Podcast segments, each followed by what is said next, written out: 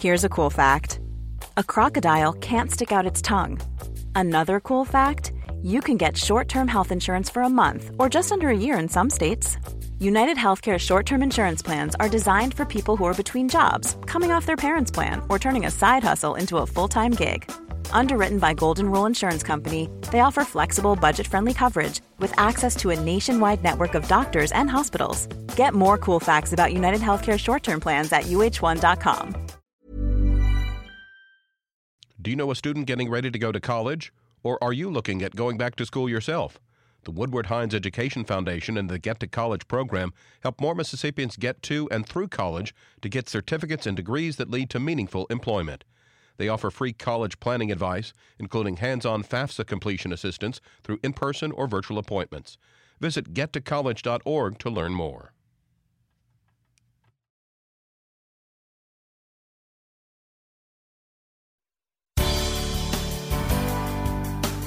Good morning. It's 8:30 on Tuesday, March 28th. I'm Desiree Frazier. This is Mississippi Edition on MPB Think Radio. On today's show, as the legislative session enters its final week, some lawmakers hope to secure financial relief for communities devastated by last week's tornadoes and one conference report passed by both chambers could open the door for armed teachers in Mississippi classrooms. Then, an exhibit in Jackson tells the stories of African American midwives in the South. Plus, how a recent hard freeze could be giving some commercial fruit farmers the blues.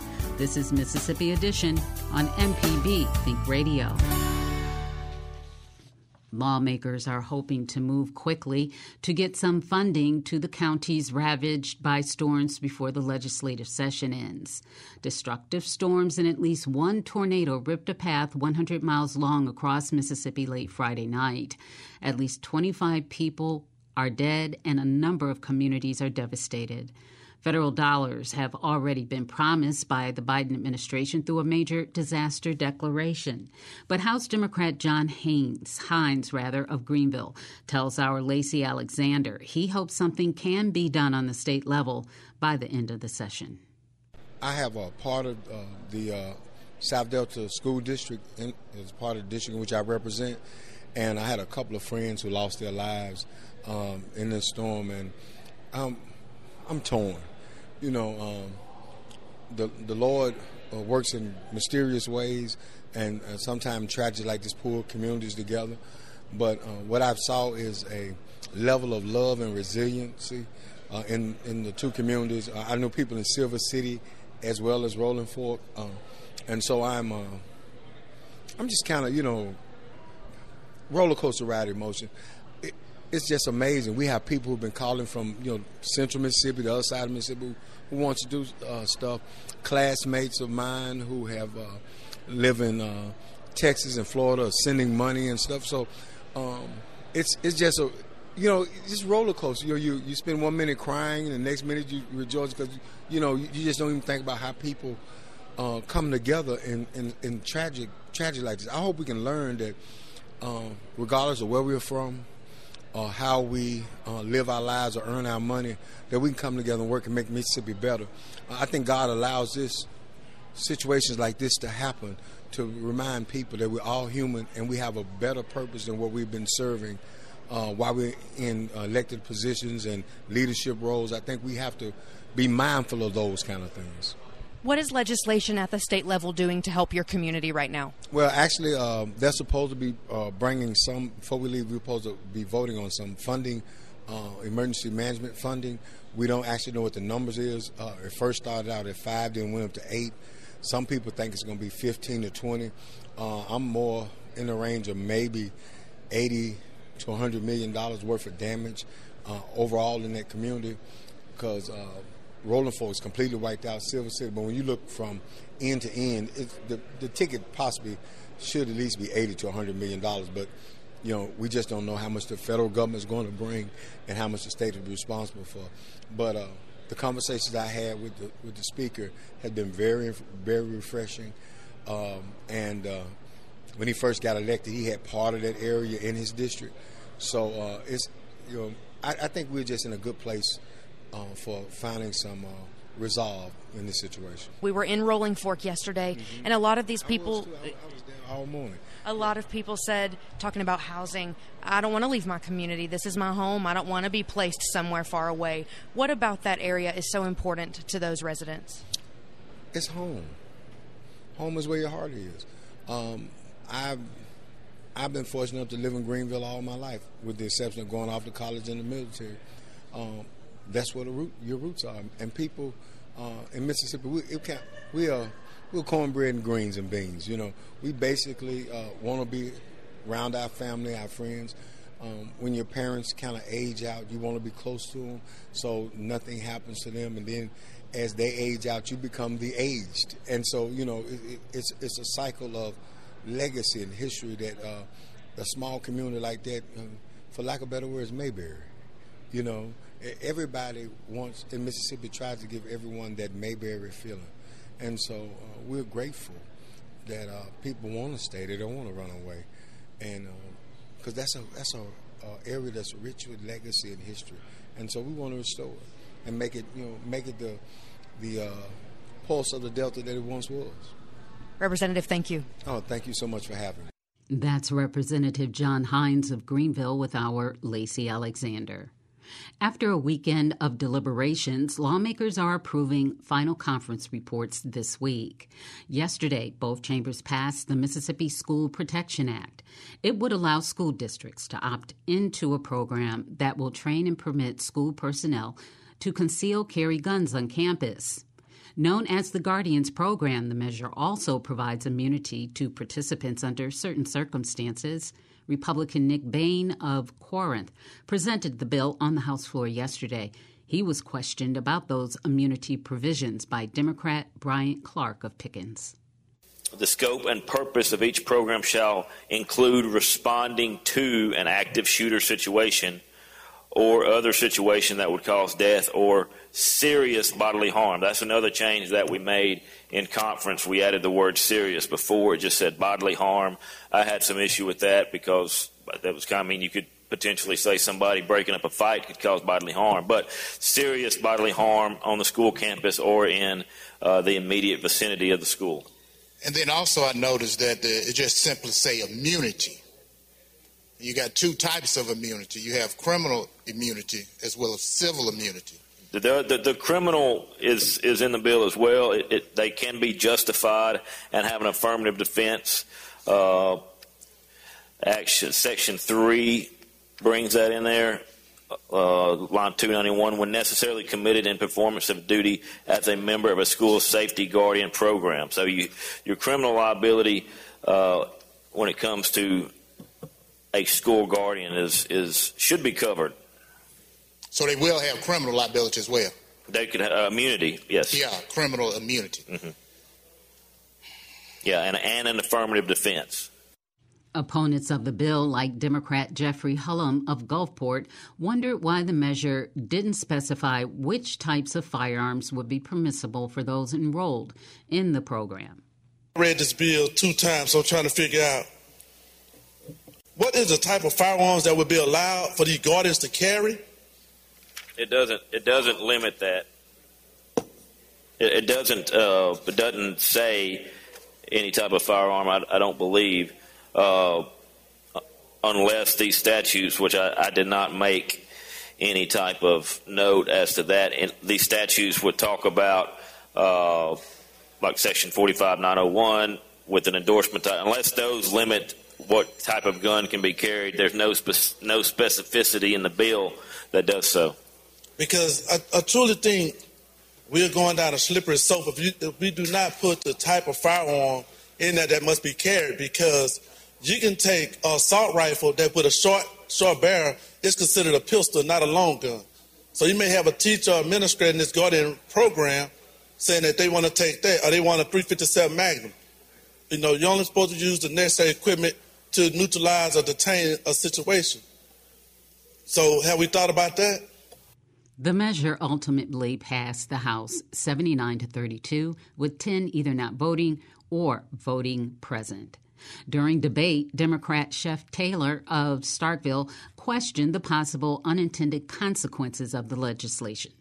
I will submit to you that this bill may be well intentioned, but the ramifications of a person with very little training walking to a school setting with a classroom that's probably overcrowded, with, the, with maybe a behavioral problem here and there, that the conversation may end up in a lethal situation without an active shooter being involved. The Senate voted 38 to 14 in favor of the conference report. Representative Nick Bain says no school is compelled to participate and that districts may decide if, who, and how many guardians it would enlist. Coming up, an exhibit in Jackson tells the stories of African American midwives in the South. This is Mississippi Edition on MPB Think Radio. Hello, I'm Dr. Nancy Lottridge Anderson, president of New Perspectives, a fee only financial advising firm and co host of Money Talks. For over 10 years, Money Talks has been answering your personal financial questions and sharing knowledge about money management. Money Talks can be heard Tuesdays at 9 a.m. on MPB Think Radio. Podcasts can be found on our website, money.mpbonline.org, or on your smart device's podcasting platform. Classical, jazz, indie, blues, folk, bluegrass, whatever you call your music. Find it on MPB Music Radio on MPBOnline.org or the MPB Public Media app or on an HD radio.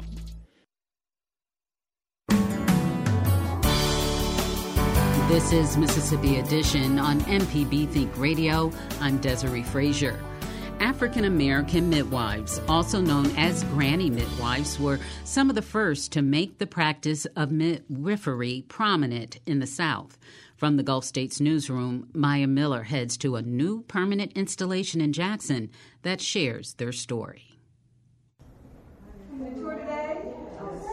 From Florida, Aurelia Harden has arrived at a museum in Jackson, Mississippi. She's not alone, she's with her mother and teenage daughter. They're in town for a show choir competition, but on a slow Saturday in February, they're here to learn about midwives. How it was like remember when Grandma was working at the hospital? That kind of looks like how it was then. The three women are standing in a room with an iron double bed made with starch white linens. At the foot of the bed is a worn leather bag, and nearby on a stool rests a kettle large enough to bathe a newborn baby. This probably was the hot water. Yeah. This is a permanent exhibit on Mississippi's granny midwives at the Smith Robertson Museum and Cultural Center in downtown Jackson. The Hardens, who are black, pause at every section of the exhibit, including one that tells the story of how the first midwives, who were enslaved women, were brought to America from West Africa. On a small table, there are cotton bundles along with miniature versions of farming equipment, reinforcing how, even through backbreaking manual labor, someone still needed to deliver babies.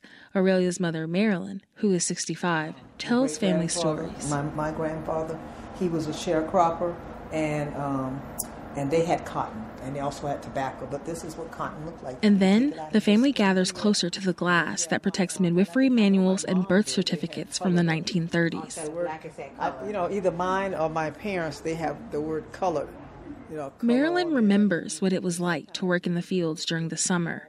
She also remembers stories of women delivering babies in those same fields. You wouldn't expect the farmer to come out, but a lot of times we did, you know you know, had to deliver a baby if the midwife didn't show up. You know, the grandparents or somebody had to deliver them in the field. Both Marilyn and Aurelia are educators in Florida, and the state has come down hard against teaching race or African American history, especially in the past year. As she looked over the midwifery exhibit, Marilyn said it is vital to seek out black history. Make sure because a black history, they don't want you to, te- you know, don't even teach black history. You know, they want to infuse it. They want to teach that other history, somebody else's history, but uh, they don't want you to know your history or take a, take a class in it. You know, this museum is a small part of the deeper history of this area of Jackson.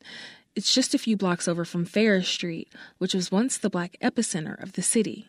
You know, you know the history of Farish Street. If you say Farish Street, it's like saying uh, Beale Street or Bourbon Street. That's Gwen Harmon. She's the manager and curator for educational exhibits at the museum. It's all black. It's black cultural, it's black historical.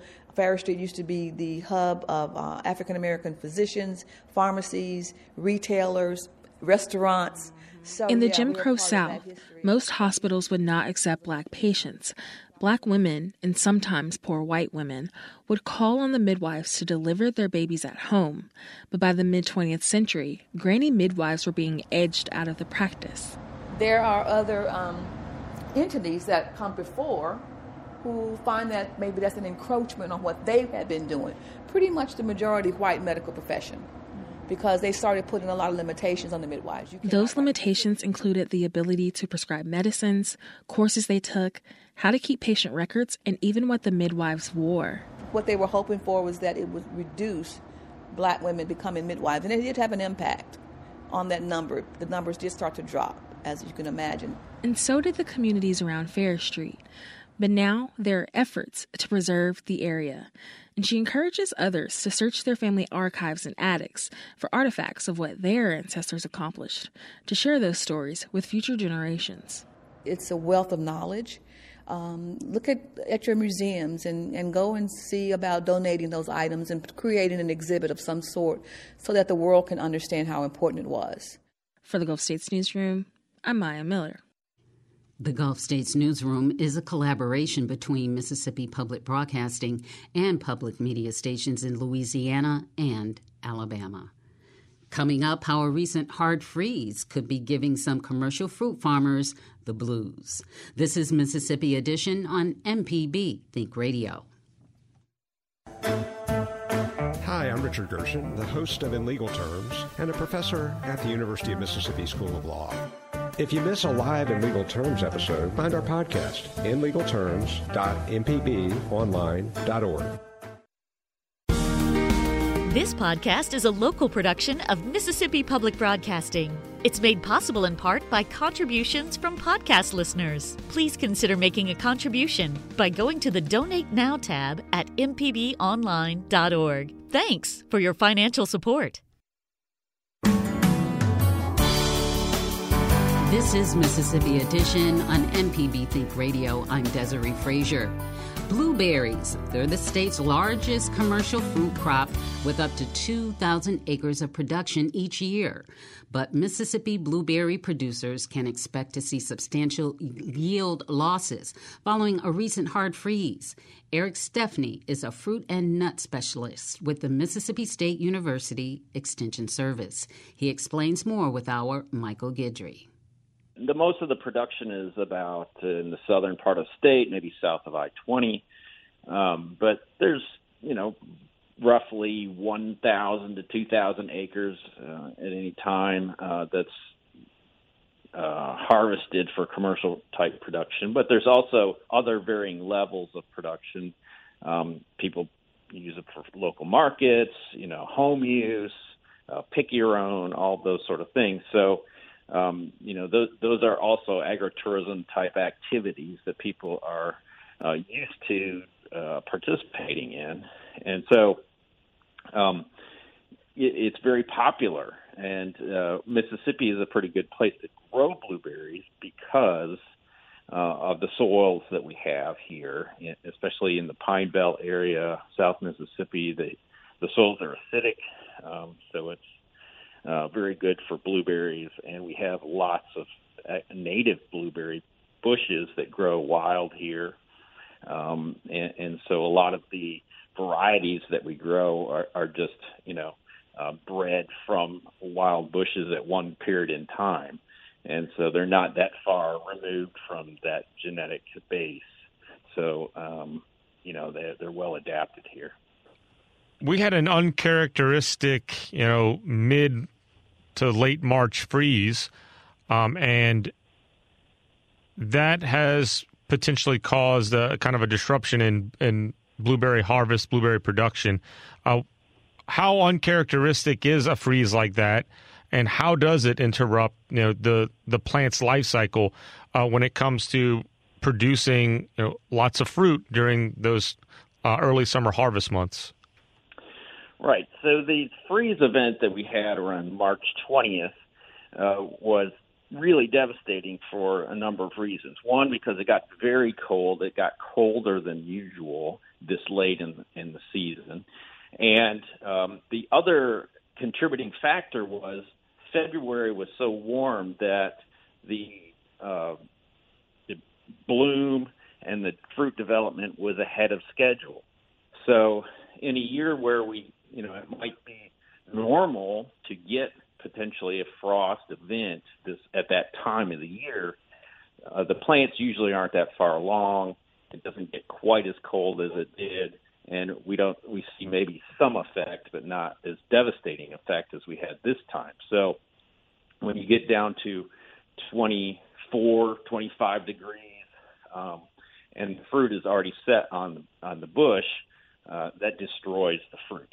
It also kills any flowers that are open at that time. And there's not a lot you can do uh, to protect it, unfortunately. Um, and, and uh, you know, our industry, even though we have uh, a thousand acres or more, um, it's still pretty small. Most of our farms are very small, and they don't have the infrastructure to protect against a, a freeze event like that. So that's a great explanation of, of how that freeze kind of interrupted the life cycle and what it does to the plant.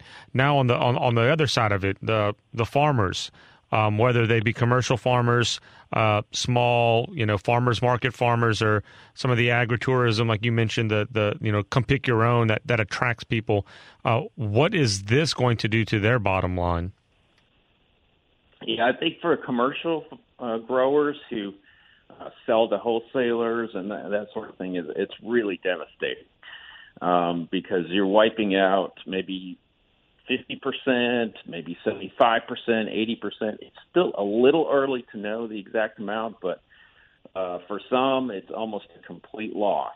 So um, they have nothing to sell, or if there is anything still out there in the field, it may not be um, you know, economically viable to go and harvest it.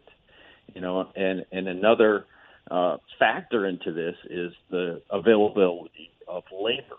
So, um, you know, if you have a large farm and you're bringing in workers, harvest uh, fruit, and there's not much fruit, then you're not going to need all those workers uh, to come in, and so um, it, it's really devastating for them. Now, for something like a pick your own or uh, you know some maybe local market, there probably will still be some fruit, um, though it's going to be not as much fruit. So uh, you, you know that the, just the volumes won't be there uh, this year. And so, what could that do for the market price of blueberries this season? Are you, I mean, should people who frequent farmers markets, because of what you just said, uh, expect a little bit of a higher price? Uh, and is Mississippi enough of a uh, a commodity producer uh, or, or, a blueberry producer nationally that it'll affect you know sales or, or some market prices um, on a larger scale?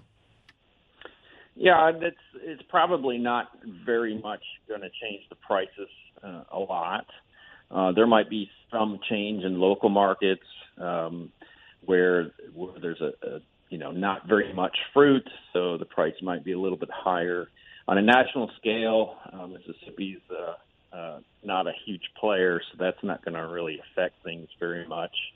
Um, maybe uh, a little bit on certain markets that might get some Mississippi fruit, but um, globally and nationally, there's a lot of blueberries out there, and and so it's probably not going to affect things that way very much. Eric Stafne is a professor of fruit crops at the Mississippi State University Extension Service.